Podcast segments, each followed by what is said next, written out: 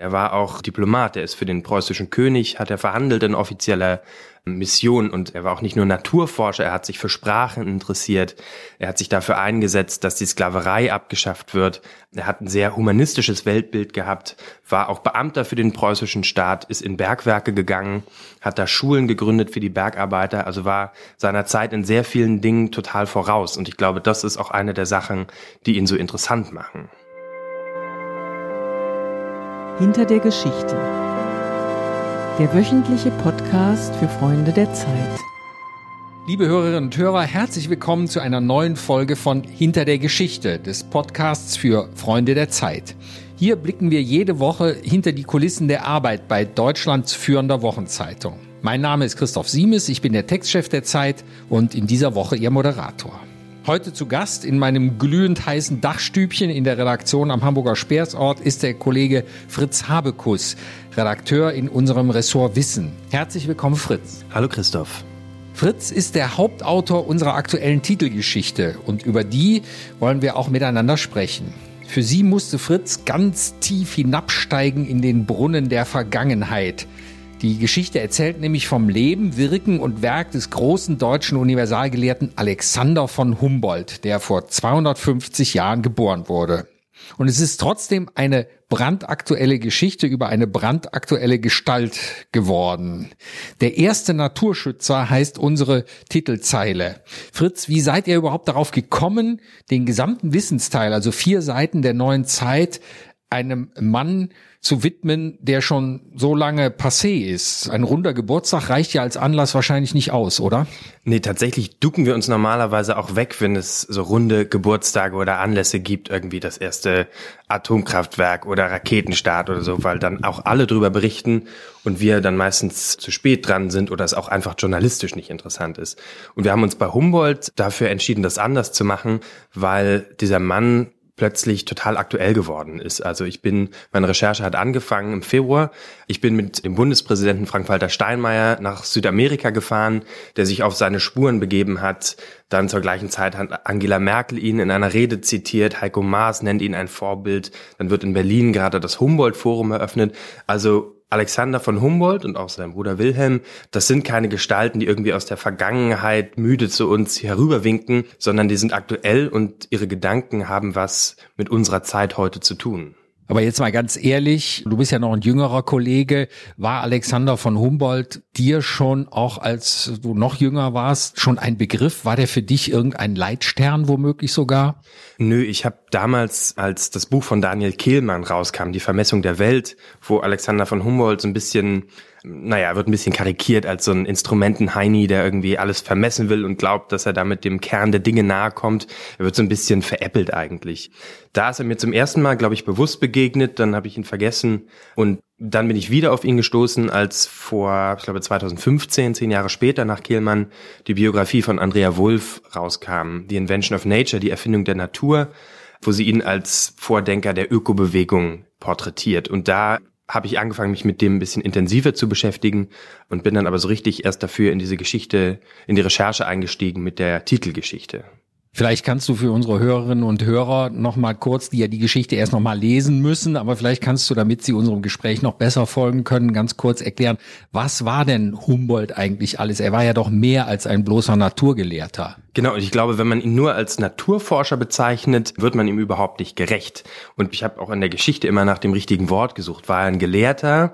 Nicht nur, der war auch Diplomat, er ist für den preußischen König, hat er verhandelt in offizieller Mission und er war auch nicht nur Naturforscher, er hat sich für Sprachen interessiert, er hat sich dafür eingesetzt, dass die Sklaverei abgeschafft wird, er hat ein sehr humanistisches Weltbild gehabt, war auch Beamter für den preußischen Staat, ist in Bergwerke gegangen, hat da Schulen gegründet für die Bergarbeiter, also war seiner Zeit in sehr vielen Dingen total voraus und ich glaube, das ist auch eine der Sachen, die ihn so interessant machen. Du hast gerade schon gesagt, dass du zunächst über das Buch von Kehlmann mit ihm in Berührung gekommen bist. Nun ist aber ja Humboldt ein ganzer Kosmos, vor allen Dingen sein Schrifttum ist ja unglaublich. Wie bist du vorgegangen, um dir das selber zu erobern. Ich meine, der Mann ist ja für die damalige Zeit sehr alt geworden, fast 90 Jahre alt und äh, hat ein entsprechend großes Werk hinterlassen. Wenn du das alles nachgelesen hättest, hättest du wahrscheinlich zum Eintritt in die Rente dann die Geschichte über Humboldt schreiben können. Wie, wie macht man sozusagen die Abkürzung durch diesen Kosmos? Du kannst tatsächlich auch gar nicht alles von Humboldt lesen. Also alleine benutzt das Wort Kosmos. Kosmos hieß sein Spätwerk. Das sind mit, ich glaube, 2000 Seiten in fünf Bänden und das meiste davon ist einfach total unverständlich. Das sind irgendwelche Stoffsammlungen und das ist, das ist einfach strange. Da kann, wenn du anfängst, das zu lesen, verzweifelst du und du fragst dich, was ist das eigentlich? Was, warum soll ich mich mit diesem Typen beschäftigen? Und das Tolle an unserem Beruf ist, dass man ja wenn du für die Zeit schreibst, kommst du quasi an jede Person ran, mit der du reden möchtest. Und so habe ich angefangen. Also ich habe irgendwie ein paar Bücher gelesen, damals das Buch von Andrea Wulff, habe es mir jetzt aber für diese Recherche nicht nochmal vorgenommen und habe dann angefangen, an die Berlin-Brandenburgische Akademie der Wissenschaften zu gehen. Und das ist ein total spezieller Ort. Die steht am Gendarmenmarkt, genau an dem Ort, an dem das Geburtshaus von Alexander von Humboldt stand. Und da ist eine Arbeitsstelle, die sich mit dem Leben und Wirken Alexander von Humboldts beschäftigt. Und das ist total abgefahren. Da sitzen Leute, die sich seit Jahrzehnten mit nichts anderem beschäftigen als mit Alexander von Humboldt. Und wenn ich monatelang an so einer Titelgeschichte arbeite, dann denke ich so, oh mein Gott, jetzt reicht's aber auch langsam mit dem Humboldt. Den Namen kann ich jetzt nicht mehr hören die Leute da, ich habe einer meiner Gesprächspartner war Ingo Schwarz, der seit 1983 an Alexander von Humboldt arbeitet, sich Briefe vornimmt, dann diese die Originalhandschriften studiert, versucht seine Schrift zu übersetzen. Er muss erstmal die Handschrift lesen, dann muss er aus diesem Sprachenwirrwarr, Humboldt hat ungefähr acht Sprachen gesprochen und auch in acht Sprachen geschrieben, dann hat er durchgekritzelt, hat angeklebt und damit setzen die sich auseinander. Und zu solchen Leuten bin ich hingegangen und habe mich mit denen darüber unterhalten, was haben die für ein Humboldt-Bild was empfehlen die zur Recherche? Welche Bücher sollte man lesen? Welche Aufsätze? Welche Briefwechsel bieten sich auch an? Und was sind die Gedanken, die Humboldts Werk so besonders machen. Also was ist an dem Typen heute noch aktuell? Warum soll der uns interessieren? Das sind natürlich nicht die Erkenntnisse, von denen die meisten heute wieder überholt sind, sondern das sind bestimmte Gedanken, die immer wieder durchscheinen in seinem Werk. Und so habe ich meine Recherche angefangen. Ich habe mich mit vielen Leuten, die Humboldt sehr, sehr intensiv studiert haben, lange unterhalten und habe dann angefangen, von da meine eigenen Recherchen weiterzuspinnen. Allein von der Südamerika-Reise, der vielleicht berühmtesten Reise von Humboldt, die fünf Jahre gedauert hat, gibt es, glaube ich, 29 Bände, in denen das alles aufgeschrieben ist. Ich bin beruhigt zu hören, dass du die nicht alle gelesen hast, sonst hätte ich zu viel Respekt vor dir, um überhaupt noch mit dir zu reden. Aber die Reise von Humboldt, fünf Jahre, hättest du die gerne gemacht? Also ich wäre gern nach Südamerika gefahren und ich reise auch gerne für meine Geschichten. Was der gemacht hat, klingt teilweise total kamikazeartig. Also er hat auf der einen Seite, er wollte immer reisen und er musste dann aber warten, weil seine Mutter wollte, dass er in den preußischen Staatsdienst geht. Die ist dann irgendwann gestorben, dann war er ein reicher Mann, dann hat er angefangen, sein Erbe zu verkloppen um sich diese Reise überhaupt erst leisten zu können. Und er ist dann sehr, sehr systematisch vorgegangen, hat sich die neuesten Instrumente, Messinstrumente gekauft, hat sich trainiert im Umgang damit, hat angefangen, fremde Reiseberichte zu lesen, Karten zu studieren, hat Kontakt aufgebaut zu verschiedenen Gelehrten aus verschiedenen Disziplinen, über die er selber arbeiten wollte, hat es alles möglichst akribisch geplant und ist dann von Spanien losgesegelt. Aber was dann auf ihn zukam, da, das konnte er überhaupt nicht planen. Und er hat dann zum Teil, es gibt so Geschichten, dass er gehört hat, dass von da und da jetzt ein 900 Kilometer entfernt von seinem aktuellen Aufenthaltsort in Lima ein Schiff ablegt mit dem und dem Kapitän das dann angeblich dahin fahren soll, wo er auch hin will. Also ist er dann einfach mehrere Monate über die Anden geklettert um dahin zu kommen, nur um dann zu erfahren, nee, hat doch nicht gestimmt. Und er musste dann plötzlich umdisponieren und er ist durch wahnsinnig viele gefährliche Situationen gekommen. Dass man, der hatte keine vernünftige Ausrüstung, der konnte nicht zu Globetrotter gehen und sich feste Bergstiefel holen, als er den damals höchsten Berg der Welt bestiegen hat. Denn der hatte halt zerfetzte Schuhe und keine Handschuhe und ihm sind die, ihm hat das Zahnfleisch geblutet. Also das war sicherheitsmäßig ein ziemlicher Akt. Also würde ich das gerne machen wollen? Äh, ehrlich gesagt, vielleicht wäre es mir ein bisschen hart gewesen, auch diese ganze Vulkankletterei, die er gemacht hat. Du hast eben schon erwähnt, dass du mit Frank-Walter Steinmeier, dem Bundespräsidenten, auf den Spuren Humboldts gereist bist. Ich nehme mal an, dass auch Herr Steinmeier nicht versucht hat, sich Humboldt-artig fortzubewegen, oder? Nee, sondern mit einer Kolonne von 24 Fahrzeugen und einem Hubschrauber der ecuadorianischen Luftwaffe sind wir dann einmal an, an Humboldts Basislager am Antisana-Vulkan hochgegangen und dann eine Stunde umhergelaufen und dann war auch schon das Buffet aufgebaut. es war, glaube ich, nicht ganz so anstrengend, wie Alexander von Humboldt das empfunden hat. Aber hast du auf dieser Reise auch noch was Neues für dich über Humboldt gelernt? Also zum einen die Begeisterung, die einem begegnet, wenn man in Südamerika, ich war in Kolumbien und Ecuador, wenn man Alexander von Humboldt nur erwähnt. Also der ist da total präsent. Es gibt überall Straßen, die nach ihm benannt sind, Schulen, Universitäten, der Humboldt-Strom verläuft da und so das bekommt man mit im normalen Gespräch und dann auf dieser Reise, auf der ich war, waren Teil der Delegation waren viele der besten Humboldt-Kenner in Deutschland und da die Möglichkeit habe ich genutzt, um da einfach in einem entspannten Rahmen mich mit diesen Leuten zu unterhalten. Also das hat für die Recherche durchaus was gebracht, selbst wenn natürlich diese Termine mit dem Bundespräsidenten vom Protokoll so eng getaktet sind, dass da keine keine besonders große Möglichkeit entsteht, um um in die Tiefe zu gehen bei Recherchen. Liebe Hörerinnen und Hörer, Sie sind zu Gast beim Podcast Hinter der Geschichte für Freunde der Zeit. Hier blicken wir immer hinter die Kulissen einer aktuellen Geschichte. Diesmal ist das die Titelgeschichte der Zeitausgabe von dieser Woche.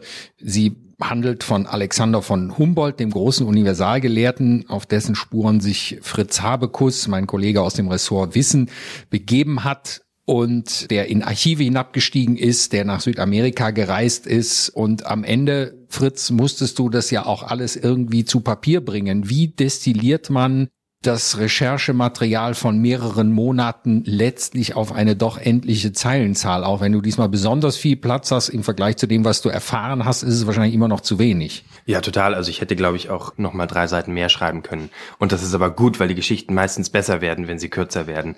Und Christoph, jetzt gestehe ich dir was. Ich finde das Schreiben selber, das ist das Schlimmste. Also die Recherche ist toll. Es macht Spaß, hinzureisen, diese Gespräche zu führen, das Lesen, sich das Auseinandersetzen damit. Und am Ende hast du ganz viele Notizen du hast Gesprächsmitschnitte, du hast Bücher, in denen Zettel kleben und wo was unterstrichen ist und so. Und ich bin so vorgegangen, ich habe das alles sacken lassen und bin dann systematisch durch meine Notizen gegangen, durch mein Material und habe mir einzelne, hab einzelne Themen identifiziert. Also ich möchte über sein Denken schreiben, ich möchte erklären, wie er gearbeitet hat, ich möchte erklären, was sein Einfluss auf den preußischen Staat gewesen ist und so. Ich habe mir das auf Zettel geschrieben und die dann geordnet und dann ähm, und habe versucht, mir so eine Struktur vorzugeben und dann am Ende habe ich mich damit nicht mehr dran festgehalten, aber ich habe versucht, so ein bisschen in diesen Wust von Material ein bisschen Struktur reinzubringen, was so halb geklappt hat.